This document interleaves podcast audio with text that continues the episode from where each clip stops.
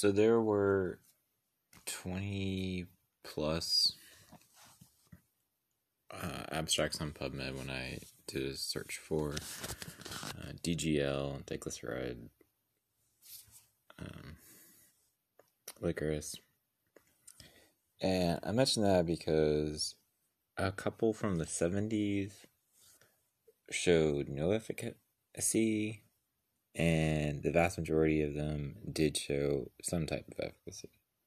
Uh, one I remember um, was an animal study, and it showed antibacterial effectiveness against Streptococcus mutans or strep mutans. And that's kind of interesting because strep mutans um, contributes to dental cavities, and you might hear the term dental caries. Um, I remember when I was growing up, um, the dentists would talk about the importance of having good dental care and um, with regard to the heart and uh, I just kind of briefly um, skimmed the Wikipedia page where it mentioned about um, the cardiovascular um, component, and um, I always would kind of remind people that I was taught how if you have a bacteria in a spot where it's not supposed to happen, um, that contributes to disease. And so it always kind of made sense to me um, that um, the importance of like let's not have you know bacteria in the wrong spot. Let's brush our teeth. Let's floss our teeth. You know, there was actually a study where it talks about an A1C reduction on average of like 0.4%, um, which might not sound like a lot because it's not even a full percent. But then when you put it into perspective, there are some medications that are A1C lowering of 1% are, um, and the cost of floss is super cheap, and yet many people just don't bother to floss. Like they'll brush their teeth, but they just don't bother to floss.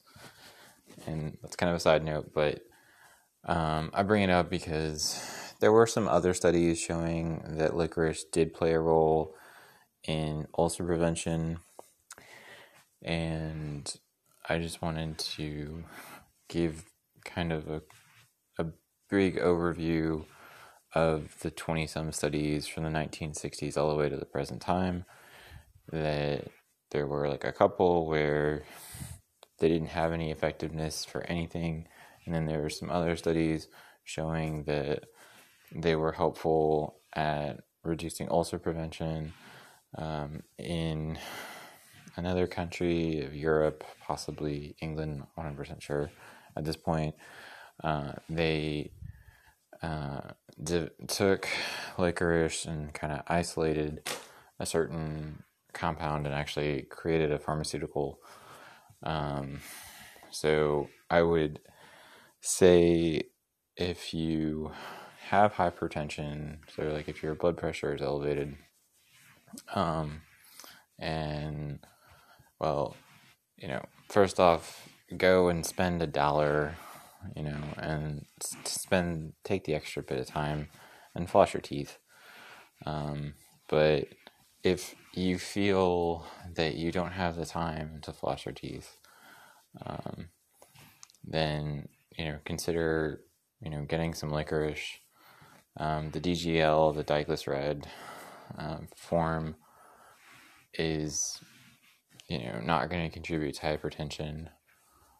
Um, I was on a webinar once, and this person was saying, um, you know, if you don't have hypertension, you know, you can consider the risks and benefits.